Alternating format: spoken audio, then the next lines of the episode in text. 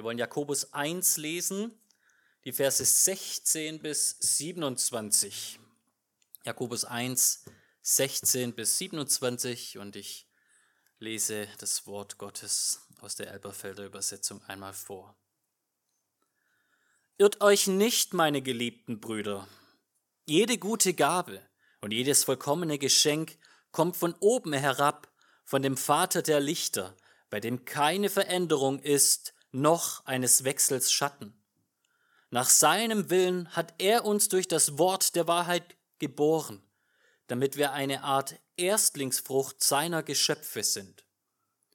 Ihr wisst doch, meine geliebten Brüder, jeder Mensch sei schnell zum Hören, langsam zum Reden, langsam zum Zorn. Denn eines Mannes Zorn wirkt nicht Gottes Gerechtigkeit. Deshalb legt ab alle Unsauberkeit und das Übermaß der Schlechtigkeit und nehmt das eingepflanzte Wort mit Sanftmut auf, das eure Seele zu retten vermag. Seid aber Täter des Wortes und nicht allein Hörer, die sich selbst betrügen. Denn wenn jemand ein Hörer des Wortes ist und nicht ein Täter, der gleicht einem Mann, der sein natürliches Gesicht in einem Spiegel betrachtet. Denn er hat sich selbst betrachtet und ist weggegangen und er hat sogleich vergessen, wie er beschaffen war. Wer aber in das vollkommene Gesetz der Freiheit hineingeschaut hat und dabei geblieben ist, indem er nicht ein vergesslicher Hörer, sondern ein Täter des Wortes ist, ein Täter der Werke ist, der wird in seinem Tun glückselig sein. Wenn jemand meint, er diene Gott und zügelt nicht seine Zunge, sondern, sondern betrügt sein Herz, dessen Gottesdienst ist vergeblich. Ein reiner und unbefleckter Gottesdienst vor Gott und dem Vater ist dieser. Waisen und Witwen in ihrer Bedrängnis zu besuchen, sich selbst von der Welt unbefleckt zu erhalten. Das Wort Gottes. Ja, auch von mir einen wunderschönen guten Morgen. Schön euch zu sehen, ihr Lieben.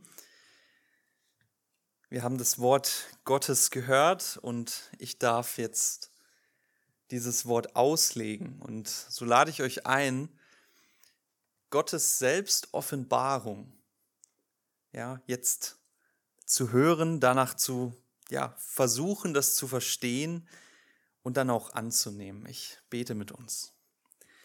Großer Gott, du bist ein Gott, der sich selbst nicht irgendwie hinter verschlossenen Türen hält oder weit weg bleibt, sondern der sich selbst uns offenbart, der ja den nötigen Schritt macht, um, um uns zu sagen, in einer Sprache, in der wir es verstehen können, wer du bist und wer wir sind, was gut für uns ist, was nicht gut für uns ist und was wir nötig haben. Und Herr, das tust du auch heute Morgen wieder. Und so bete ich für uns alle, die wir hier jetzt sitzen, dass du uns, ja, erklärst, was du uns sagen möchtest. Wir beten um deinen Geist, dass er uns Erkenntnis schenkt und, und Weisheit, das zu verstehen und auch anzunehmen und dann auch danach zu leben, was du uns sagst. Amen. Ja, wir beginnen da, wo wir vor einer Woche aufgehört haben, in den Versen 16 bis 18. Jakobus hat uns deutlich gemacht, dass die Versuchung zur Sünde aus uns kommt. Das ist etwas, was aus unseren Herzen, aus unserem Innersten kommt und nicht von Gott. Dass wir die Verantwortung dafür tragen. Und vielleicht erinnert ihr euch an das Bild, wir sind wie, wie ein Fisch, der ja vor einem Köder hin und her schwimmt. Und diesen Köder, den wirft der Teufel aus und wir wollen nur zu gerne anbeißen. Aber wenn wir dann anbeißen, dann sehen wir die Freude, die währt nur ganz kurz und dahinter lauert der Tod. Und so ist Sünde, hat Jakobus gesagt. Und dann hat er uns deutlich gemacht, auch in den Versen 16 bis 18, wie anders Gott ist. Gott ist ein Gott, der gut ist und der unwandelbar ist. Seine Versprechen, seine Geschenke, das, was er uns gibt, wird sich niemals als etwas herausstellen, ja, was es nicht ist. Es wird sich niemals als Lüge oder als Falle entpuppen. Nein, was Gott uns gibt, das gibt uns nicht nur kurze Freude, die in Tod mündet. Im Gegenteil, er gibt uns etwas, was ewige Freude bietet und wahres, ewiges Leben. Und als ultimativen Beweis dafür führt er dann in Vers 18 an, Gott hat uns durch sein Wort der Wahrheit neu geboren, vom Tod wieder lebendig gemacht, neues Leben geschenkt, damit wir ihn durch unser Leben verherrlichen. Mit dem Wort der Wahrheit. Und das Wort der Wahrheit ist nichts anderes als das Evangelium, das Wort von Jesus Christus. Das Wort von dem Sohn Gottes, der Mensch wurde, wie Robin es uns eben gesagt hat, um für die Schuld zu sterben, für die wir ja verantwortlich sind, weil sie aus uns kommt. Und er hat damit den Tod besiegt und neues Leben errungen, neues ewiges Leben, was er uns schenkt. Allen, die an ihn glauben. Und mit dieser Grundlage wendet sich jetzt Jakobus ein paar anderen Themen zu. Und ja, ab Vers 19 bis Vers 27 und das ist so ein bisschen beispielhaft für den Brief von Jakobus. Man denkt, wie kommt er denn jetzt von dem Thema zu diesem Thema und dann zu jenem Thema? Vom Hölzchen auf Stöckchen meint man, ja, es geht um, um Zorn, um voreiliges Reden. Und dann in Vers 27 um Witwen und Waisen und man fragt sich, wie passt das eigentlich alles zusammen? Aber ich kann euch sagen, es lohnt sich, Gottes Wort tief zu studieren, Zeit damit zu verbringen, denn tatsächlich finden wir durch unseren Text heute einen ganz klaren roten Faden und eine klare Botschaft, die uns Jakobus vermitteln will. Er spricht verschiedene Themen an, nur ganz kurz, die er dann später im Brief nochmal ausführlich beschreiben wird. Aber der rote Faden, das, was alles verbindet, sind die Worte. Ja? Gottes Worte und unsere Worte. Es geht um die Frage, wozu führen unsere Worte und wozu führen Gottes Worte? Und auch um die Frage, haben Gottes Worte in unserem Leben eine Konsequenz und eine Relevanz. Und so schreibt er in Vers 19 und 20, ihr wisst, meine geliebten Brüder, jeder Mensch sei schnell zum Hören, langsam zum Reden und langsam zum Zorn. Denn eines Mannes Zorn wirkt nicht Gottes Gerechtigkeit. Das ist doch zunächst mal ein sehr weiser Ratschlag, oder? Sei schnell dabei zuzuhören, höre gut zu, aber pass auf, was du sagst. Ich glaube, wenn wir diesen Ratschlag beherzigen würden, dann würden wir vielen Konflikten vorbeugen. Seid langsam zum Reden. Und vielleicht leben wir heute in einer Zeit, in der wir diese Botschaft, diese Weisheit Gottes nötiger haben als je zuvor. Wir leben ja in einer Zeit, wo sich jeder mitteilen möchte. Und jeder hat die Möglichkeit, sich mitzuteilen, der ganzen Welt. Ja, durch das Internet sind wir verbunden mit allen möglichen Menschen und wir tweeten, wir schreiben auf Facebook oder wir machen Videos. Wir wollen unsere Sichtweisen in die Welt posaunen und wir wollen, dass Menschen das hören. Und scheinbar sind wir alle auf jedem Gebiet, was es so gibt, Experten geworden. Ja, und wir, wir wollen allen zeigen, was wir darüber wissen und was wir darüber zu sagen haben.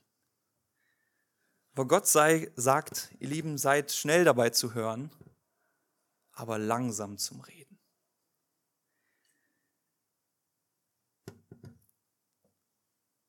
Und langsam zum Zorn. Auch das sicherlich ein Punkt, der für uns alle sehr, sehr wichtig ist. Ja? Wir regen uns so schnell auf. Ich, man könnte jetzt umfragen, wer von euch hat sich auf der Hinfahrt über andere Autofahrer aufgeregt? Ja, ein paar trauen sich. Wir regen uns so schnell auf. Und wenn wir die Nachrichten anschauen, dann geht es weiter. Wenn wir die Zeitung lesen, Radio hören, wenn wir vielleicht ja, nach Hause kommen, wir regen uns auf. Und wir sind schnell dabei, zornig zu werden. Aber Gott sagt, seid langsam zum Zorn. Das ist mein Wunsch für euch. Und der Gedanke hier ist, dass wir Menschen doch häufig schnell und unbedacht irgendwas sagen, was wir später bereuen. Ja, egal ob das jetzt im Zorn geschieht, im Streit, aus dem Affekt heraus, aus einer emotionalen Situation oder ob wir jemandem einen Ratschlag geben, obwohl wir gar keine Ahnung haben. Wir sind schnell dabei zu reden und oft auch schlechte Dinge zu reden. Doch ein weiser Mensch ist der, der zuhört und der sich seine Worte sehr gut überlegt, sagt Jakobus. Der seine Emotionen im Zaun hat, der sich nicht, ja, der nicht plötzlich aus allen Wolken explodiert, zornig wird und Dinge sagt, die ganz viel Leid hervorrufen. Denn so heißt es hier, eines Mannes Zorn, und ich kann euch sagen, auch Frauen werden zornig, eines Menschenzorn könnte man fast sagen, wirkt nicht Gottes Gerechtigkeit.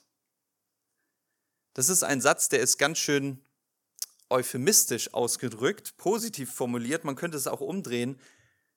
Worte, die wir unbedacht im Zorn sagen und die wir später bereuen, eines Menschen Zorn, bringt Ungerechtigkeit hervor und Leid und Zerstörung.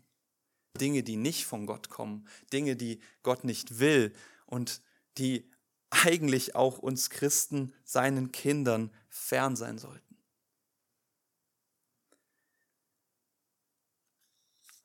Aus voreilig gesprochenen Worten und aus dem Zorn kommt Sünde hervor und um im Bild von letzter Woche zu bleiben, da kommt Tod hervor. Und ich glaube, das ist tatsächlich der erste große Punkt, den Jakobus uns deutlich machen möchte heute, dass die Worte, die wir sprechen, egal aus welcher Situation, ja, im Affekt, aus Emotionen, vielleicht auch ganz bewusst, die können den Tod bringen. Die können wirklich kaputt machen. Und wir können uns ein paar Beispiele überlegen. Ja. Eines der ganz großen Probleme unserer Zeit auf der Schule, im Studium, auf der Arbeitsstelle ist Mobbing. Worte gegen andere. Menschen werden fertig gemacht, verbal.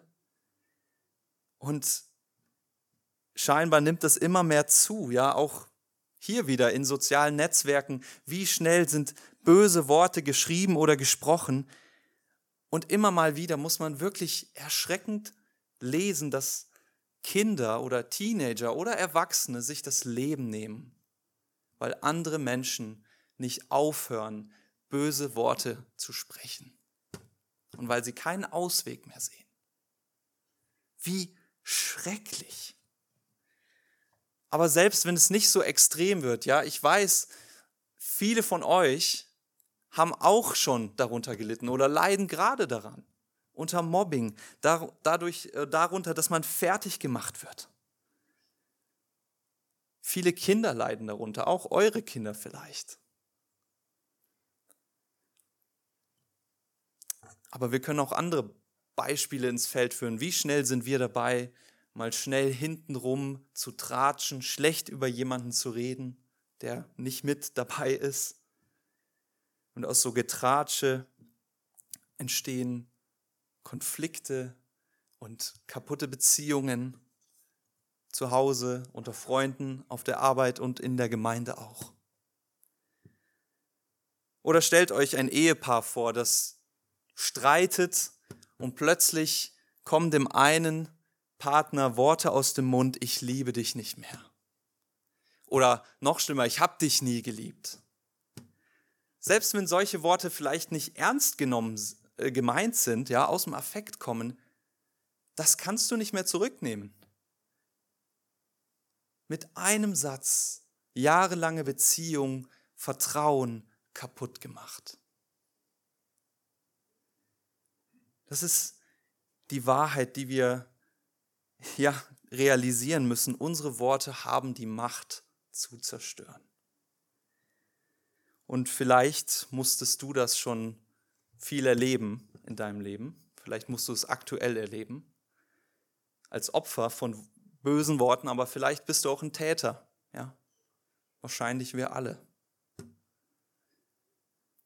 Wir sehen an diesen wenigen Beispielen, wie viel Macht unsere Worte haben und dass sie wirklich zerstören und den Tod bringen können. Aber wenn schon unsere Worte so viel Macht haben, wie viel mehr Macht müssen Gottes Worte haben? Und wenn unsere Worte kaputt machen können, Tod bringen können, was ist dann mit Gottes Worten? Und ich glaube, das ist der Kontrast, den Jakobus hier aufzieht. In den Versen 16 bis 18 geht es schon um die Worte Gottes und dann auch später in unserem Predigtext. Und er macht deutlich, während unsere Worte zerstören können, bringen Gottes Worte das Leben. Gottes Wort bringt das Leben. Und das war schon immer so. Schon bei der Schöpfung, Gott hat gesprochen und es wurde Licht, es wurde Leben aus dem Nichts. Das waren seine Worte. Jesus sprach und ein Lazarus, der schon vier Tage tot war, kam aus dem Grab heraus. Jesus sprach und Kranke sind gesund geworden. Und vielleicht darfst du das auch in deinem Leben schon ja erlebt haben. Gott sprach und du bist von den Toten geistlich gesehen auferweckt worden zum neuen Leben. Ja, das ist das, was wir in Vers 18 gesehen haben. Gott hat auch uns, die wir seine Kinder sind, vom Tod neu auferweckt durch sein Wort.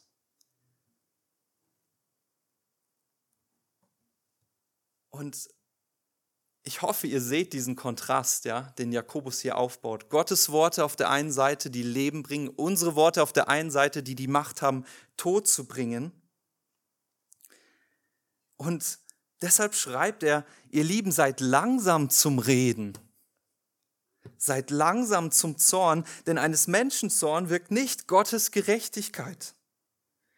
Und dann führt er weiter aus, deshalb legt ab alle Unsauberkeit und das Übermaß der Schlechtigkeit. Was ist das?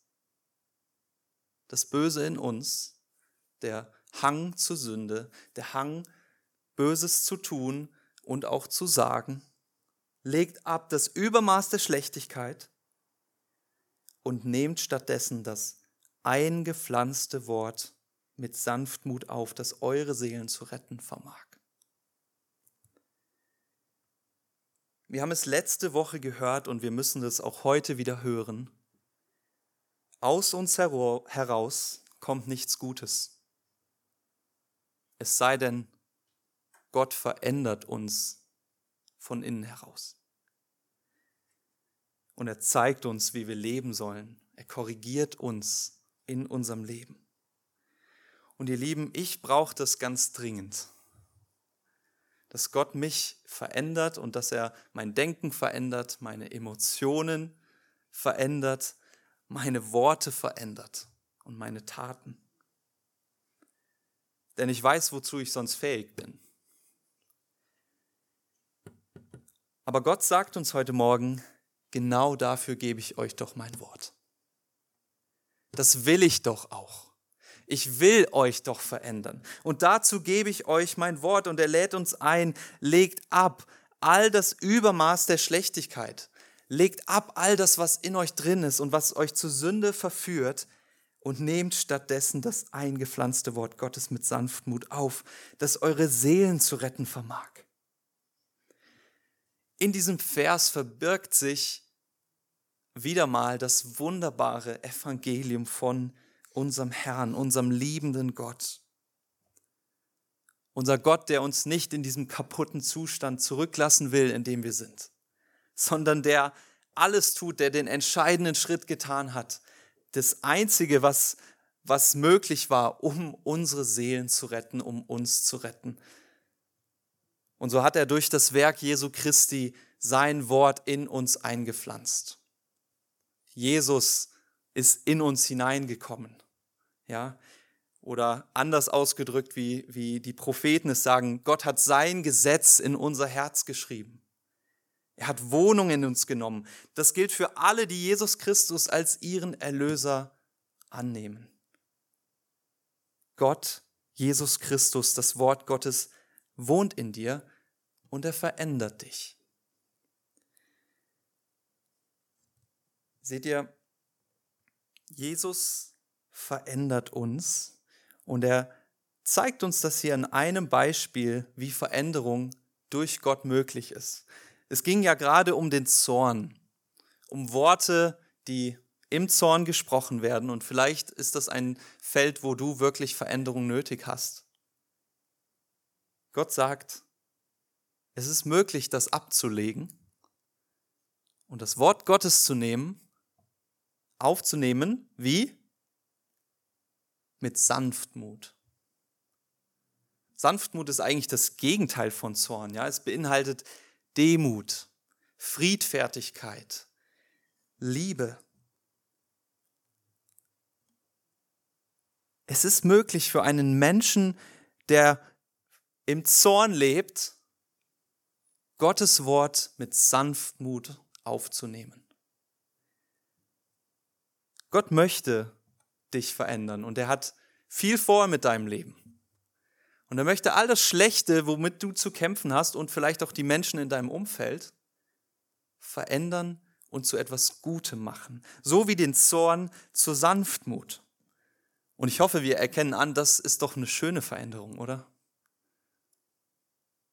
Nicht mehr ausrasten, ausflippen zu müssen, sondern in Liebe, in Demut, in Friedfertigkeit miteinander umzugehen.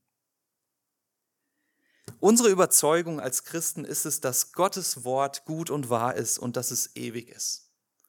Und dass Gottes Wort Leben bringt, ewiges, gutes, wahres Leben.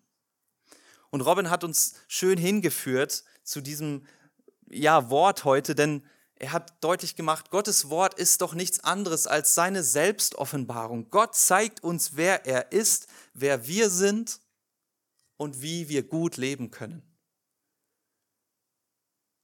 Und letztlich zeigt er das ultimativ natürlich in seinem Sohn Jesus Christus, der deshalb auch den Titel Wort Gottes trägt.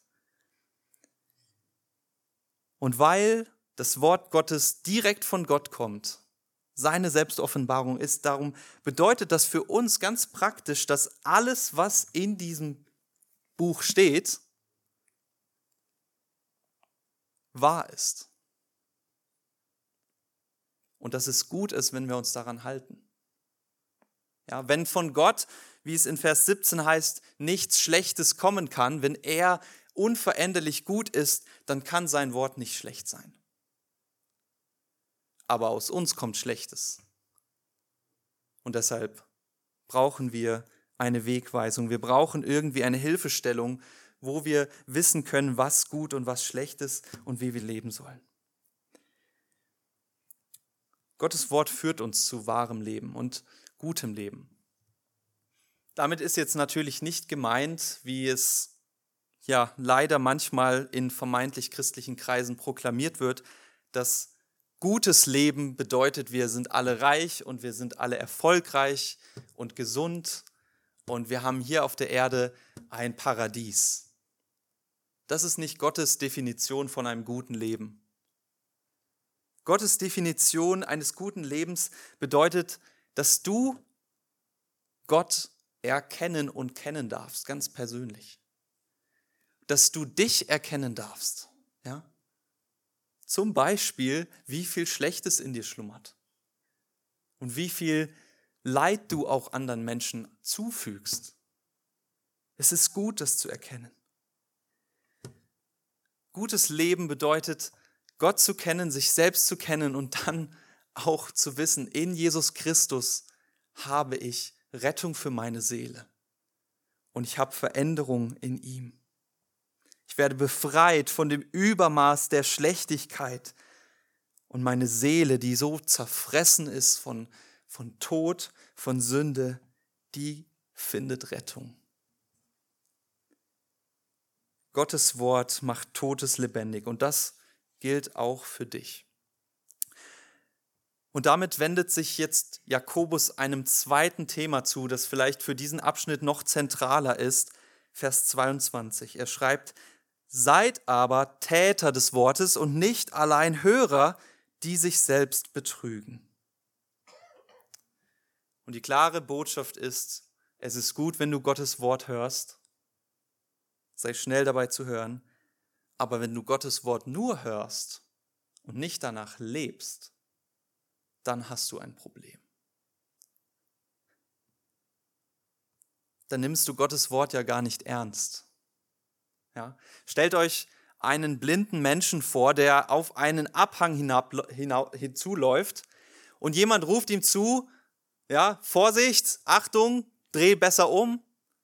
Und der Mensch, der, der Blinde hört das auch, aber er läuft einfach weiter. Er läuft in sein Verderben, weil er scheinbar jetzt an diesem ausgedachten Beispiel das Wort zwar gehört, aber nicht ernst genommen hat. Es interessiert ihn nicht. Er, findet, er, er hält das nicht für wahr. Und deshalb lebt er nicht danach. Und er geht aufs Verderben zu. Und so ist ein jeder Mensch, sagt Jakobus, der Gottes Wort hört, aber nicht danach lebt. So ist das mit uns, wenn wir Gottes Wort hören, ja, hier im Gottesdienst oder zu Hause lesen. Und vielleicht nicken wir das sogar ab, was wir hören. Wir sagen, ja, das, ist, das stimmt, das ist gut. Und dann gehen wir nach Hause und wir leben so weiter wie immer, wie bisher. Betrüg dich doch nicht selbst. Wir haben eben gehört, dass wir verloren sind, dass unser Leben, was aus uns herauskommt, ins Verderben führt. Und Gott zeigt uns den richtigen Weg. Er will uns verändern. Er will nur Gutes für uns. Aber wenn wir Gottes Wegweisung und seine Warnungen hören und dann ignorieren, wohin laufen wir dann? Ins Verderben. Seht ihr, es gibt viele Menschen, die die Erlösung von Jesus Christus für sich in Anspruch nehmen, die sich, und das muss man wirklich so sagen, die sich anmaßen, sich Christen zu nennen. Kinder Gottes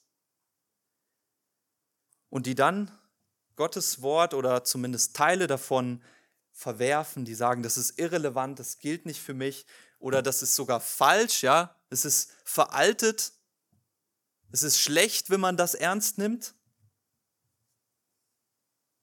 Der christliche Glaube beweist sich im Gehorsam und im Vertrauen Gott gegenüber. Der Knecht, der tut das, was der Herr sagt. Aber wenn du es nicht tust, warum nennst du ihn Herr? Betrüg dich doch nicht selbst. Es gibt aber mindestens genauso viele Menschen, die Gottes Wort wirklich hochhalten und die das ernst nehmen, die sich sehr gut auch damit auskennen, viel besser vielleicht als die meisten von uns, die große Teile auswendig können von mir aus, die wirklich viel Zeit in ihrem Leben damit verbringen, Gottes Wort zu studieren aber die Frage, die Jakobus stellt, ist, es ist gut, wenn du viel weißt und so, aber was davon hast du auch umgesetzt?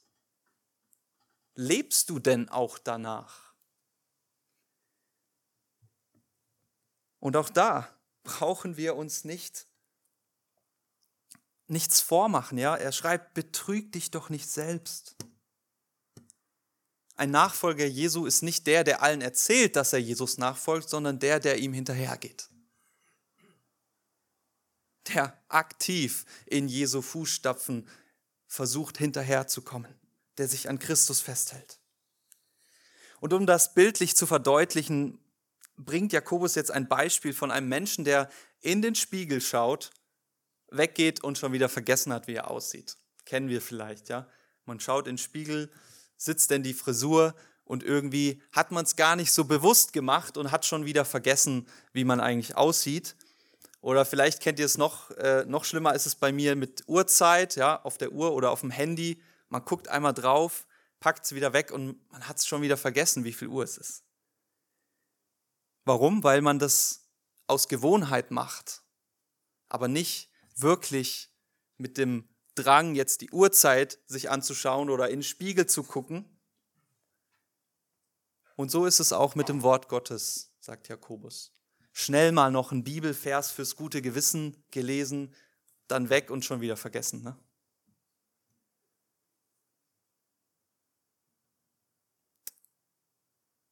Er stellt die Frage, warum hört ihr das dann überhaupt? Warum lest ihr das dann überhaupt? Wenn es da rein und da raus geht, dann könnt ihr es auch lassen. Aber ihr Lieben, ich glaube, Jakobus richtet seine ermahnenden Worte nicht nur an diejenigen, die vielleicht, würden wir sagen, Gottes Wort generell nicht wirklich ernst nehmen, sondern ich glaube auch an all diejenigen von uns, die durchaus Gottes Wort ernst nehmen und versuchen danach zu leben, die aber dann doch in so manchen Bereichen viel reden und nichts tun. Und ich kenne das so gut von mir selbst. Ich kann das in keinster Weise von oben herab hier von der Kanzel zu euch sprechen, sondern ich muss in erster Linie zu mir reden. Wie schnell sind wir dabei, Gottes Wort irgendwie schon ernst zu nehmen, aber dann vergeistlichen das, ja? Ja, ich habe an dem und dem Punkt wirklich mit Versuchung zu kämpfen und ich bete auch dafür. Ja, hier und da habe ich eine Herausforderung in meinem Leben und das ist schon schwierig. Und Jakobus sagt, es ist gut, wenn du weißt, wo du zu kämpfen hast. Aber die Frage ist, kämpfst du denn auch? Setzt du denn das um in deinem Leben? Oder ja, redest du nur? Jesus hat gesagt, wenn bildlich, wenn deine Hand dich zur Sünde verführt, dann hack sie ab. Praktischer geht's ja nicht, ne? Der Glaube, unsere Überzeugungen müssen irgendwelche Konsequenzen haben. Und wenn ich weiß, an dem Punkt kämpfe ich mit Versuchung, dann ist es gut dafür zu beten, aber dann ist es vielleicht auch gut danach zu handeln, Maßnahmen zu ergreifen. Wenn ich weiß, an dem Punkt stehe ich vor einer Herausforderung und jetzt ist mein Glaube gefragt, dann ist es gut zu beten, aber dann will Gott auch, dass du aktiv wirst.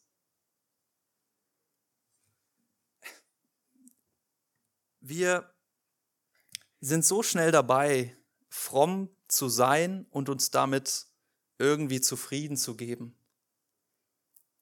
Wer von euch betet auch für, für Verwandte, für Nachbarn, für Familienangehörige, dass sie zum Glauben kommen, ja? Und wir hoffen auf ein Wunder. Und manchmal tut Gott Wunder.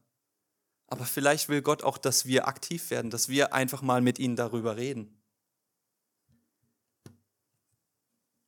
Jesus hat zu seinen Jüngern gesagt, die Ernte ist groß, aber es gibt wenige Arbeiter. Betet, dass Gott Arbeiter schickt. Und das nächste, was er getan hat, er hat seine Jünger losgeschickt. Ihr sollt arbeiten. Ihr sollt Menschen zu mir ziehen. Seid Täter des Wortes, nicht nur Hörer. Ja, auch Petrus, der sollte nicht nur sagen, ja, Jesus, ich glaube, dass ich mit dir übers Wasser laufen kann. Jesus hat gesagt, komm, glaube und dann, dann geh. Wir sind herausgefordert, Gottes Wort auch zu tun. Nicht nur zu hören, nicht nur davon zu reden, nicht nur zu beten, dass Gott uns verändert, sondern Schritte zu gehen, um diese Veränderung zu bewirken mit Gottes Hilfe. Und so schreibt Jakobus in Vers 25, wer aber in das vollkommene Gesetz der Freiheit hineingeschaut hat und dabei bleibt, indem er nicht ein vergesslicher Hörer ist, sondern ein Täter des Werkes wird, der wird in seinem Tun glückselig sein. Gott gibt dir ein Versprechen heute und er sagt, 100% verspreche ich dir, wenn du mein Wort ernst nimmst und danach versuchst zu leben, du wirst gesegnet sein. Auch wenn die Welt um dich herum sagt oder dein eigener Kopf, das wäre ja dumm. Gott sagt, du wirst gesegnet sein. Und es ist die tiefe Überzeugung von Jakobus und hoffentlich auch von uns, dass Gottes Wort, dass sein Wille uns zum wahren Leben führt, auch wenn die Maßstäbe dieses Lebens anders sind, als, als wir das oft wahrhaben wollen. Es geht in diesem Leben nicht um, um das Haus, was man irgendwo hat oder die, ja, was man alles im Leben erreicht hat, um Ansehen, um Wohlstand, um Gesundheit, um möglichst langes Leben. Nein, es geht um was ganz anderes. Und Jakobus bezeichnet hier das Wort Gottes mit einem wunderbaren Titel, wie ich finde. Er sagt, das Gesetz der Freiheit, das vollkommene Gesetz der Freiheit. Sehr passend. Denn ja, Gottes Wort ist ein Gesetz. Gott sagt nicht, oh ja, ihr könnt euch dran halten oder auch nicht. Er sagt, haltet euch daran. Das verlange ich von meinen Nachfolgern. Es ist ein Gesetz, aber dieses Gesetz führt zu wahrem Leben.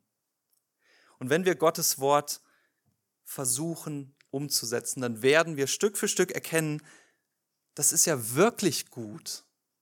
Und wir werden immer aufs Neue staunen, dass Gottes Maßstäbe 2000 Jahre später unumstößlich wahr und richtig sind. Und auch für uns ganz persönlich gelten. So wie Eltern versuchen, in unperfekter Weise, aber so wie sie versuchen, ihren Kindern Regeln mitzugeben für ein gutes Leben. Ja? So sagt uns Gott, was gut ist für uns und was nicht gut ist. Und dann endet Jakobus mit zwei Beispielen. Er nennt einmal das Beispiel eines Menschen, der Gottes Wort hört, aber nicht danach lebt. Und dann umgekehrt das Beispiel eines Menschen, der Gottes Wort hört und umsetzt. Und was über den zweiten gesagt wird, das wird uns ein bisschen überraschen in diesem Kontext. Aber zunächst mal zum ersten. Jakobus fasst zusammen, was er in diesem Abschnitt jetzt heute sagt und was er eigentlich in seinem ganzen Brief sagt. Gottes Wort ist gut, hör dir das an, aber lebe auch danach. Bleib nicht beim Hören, sondern lebe danach, versuche es umzusetzen.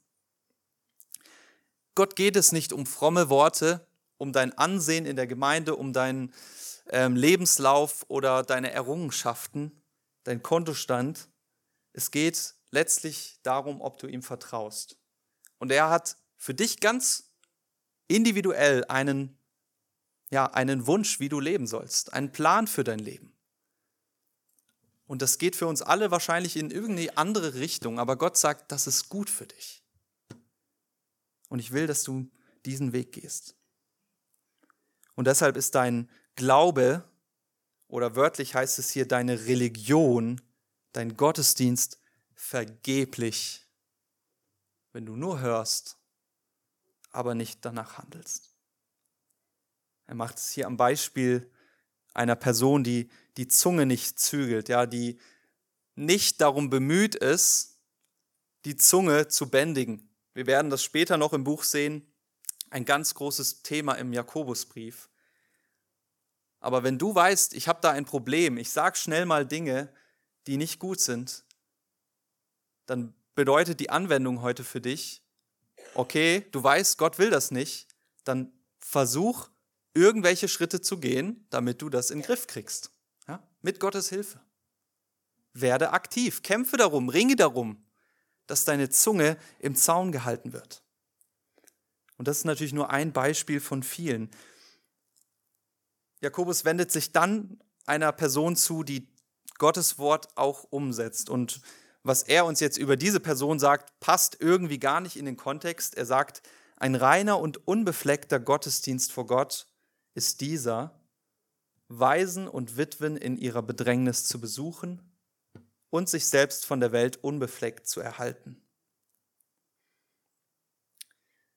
Zwei Punkte, die jetzt so ganz plötzlich aufploppen, die ja gar nichts mit Worten zu tun haben, sondern tatsächlich mit Taten ja, und die auch später im Brief nochmal vertieft werden. Also Jakobus zeigt uns schon mal, worum es später noch gehen wird. Aber ich finde, das sind zwei sehr, sehr gute Beispiele. Denn Gott lässt uns hier tief in sein Herz blicken. Und er sagt uns, was für ihn wahrer Gottesdienst ist, was für ihn wahre Anbetung ist, sich um die Bedrängten zu kümmern, um die Armen, um die Schwachen. Zu denen zu gehen, zu denen keiner gehen will, die zu lieben, die nicht geliebt werden. Das hat Jesus mit uns getan und er möchte, dass wir das auch tun. Denn sich um Witwen, um Waisen, um Flüchtlinge, um Arme zu kümmern, bedeutet, man muss wirklich aktiv werden und man muss sich selbst aufopfern. Man muss etwas von seinem Überfluss abgeben, von seiner Zeit, von seiner Kraft. Man muss bereit sein, diese Welt nicht an höchste Stelle zu setzen, sondern sich aufzuopfern für andere. Du musst bereit sein, deinen Nächsten zu lieben wie dich selbst. Und er sagt, kümmere dich um deinen Nächsten. Und dann hängt er noch einen zweiten Punkt nach eines guten Gottesdienstes, nämlich halte dich unbefleckt von dieser Welt. Das ist im Grunde das, was wir auch letzte Woche ein bisschen angedeutet haben. Überall ums, um uns herum hängen Köder, die alle sehr, sehr lecker sind oder aussehen, die uns locken, die uns verlocken und die uns letztlich von Gott weglocken wollen. Und Jakobus sagt, ein wahrer Gottesdienst ist es, wenn du darum kämpfst, dass du nicht anbeißt auf die Köder, die du auch immer magst. Ne? Ich habe früher gerne geangelt. Fische essen unterschiedliche Dinge. Du musst, der, der Teufel weiß ganz genau, was du für ein Verlangen hast und genau das wird er dir geben. Und du musst darum bemüht sein, dagegen anzukämpfen in deinem Leben. Das sind jetzt nur zwei Beispiele. Jakobus sagt nicht, das ist alles, was vor Gott wirklich zählt. Ja, soziale Dienst und ähm, ja, der Kampf um sein Inneres. Aber ich denke, es sind zwei sehr, sehr gute Beispiele. Denn ihr Lieben, auch hier spreche ich wieder für mich zu mir selbst. Wir alle sind doch sehr schnell dabei, das jetzt zu sagen, ja, das stimmt, das ist gut. Keiner von uns würde sagen, nee, das ist nicht gut, sich um Arme zu kümmern, um Witwen, um Waisen.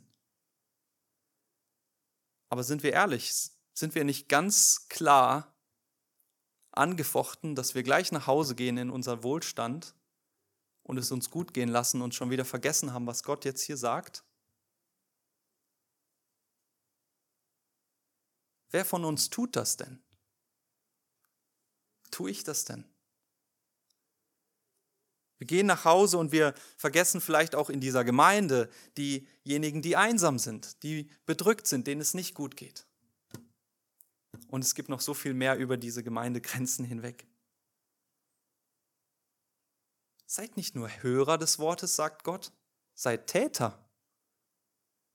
Nicht nur abnicken, tun, Timon. Und so ist die Frage, glaube ich, die wir jetzt auch praktisch uns mal durch den Kopf gehen lassen sollten. Wo oder wie kannst du ein Täter von Gottes Wort sein, das er heute gesprochen hat, was wir gelesen haben? Wo möchte Gott dich gebrauchen, um Nächstenliebe zu zeigen? Vielleicht fällt dir was ein. Überleg es dir, damit du ein Täter wirst, nicht ein, ein Hörer. Oder wo bist du aufgefordert, im Vertrauen auf Gott jetzt Schritte zu gehen? Praktische Schritte, ja? eine herausfordernde Situation. Gott will, dass du ihm vertraust und betest, aber er will auch, dass du aktiv wirst. Was könnte das sein? Oder wo ruft Gott dich heute auf, aktiv gegen Versuchung anzukämpfen, die in dir schlummert? Und wo du immer wieder merkst, ich falle und ich, ich, es gibt keine Veränderung, vielleicht solltest du aktiv werden. Jesus endet seine Bergpredigt im Matthäusevangelium mit den Worten Matthäus 7, Viele werden mich Herr nennen. aber ich werde sagen, ich kenne euch nicht. Wer aber meine Worte hört und tut, der ist wie ein kluger Mann, der sein Haus auf Fels baut. Wenn der Sturm kommt, bleibt es stehen. Aber jeder, der meine Worte hört und nicht danach lebt, der ist wie ein dummer Mensch, der sein Haus auf Sand baut und wenn die Flut kommt, wird nichts standhalten. Es ist ein Gleichnis, was uns ganz praktisch herausfordert und fragt, worauf baue ich denn wirklich mein Leben in der Praxis, nicht nur in frommen Worten. Höre Gottes Wort, vertraue darauf und dann geh und lebe auch danach. Amen.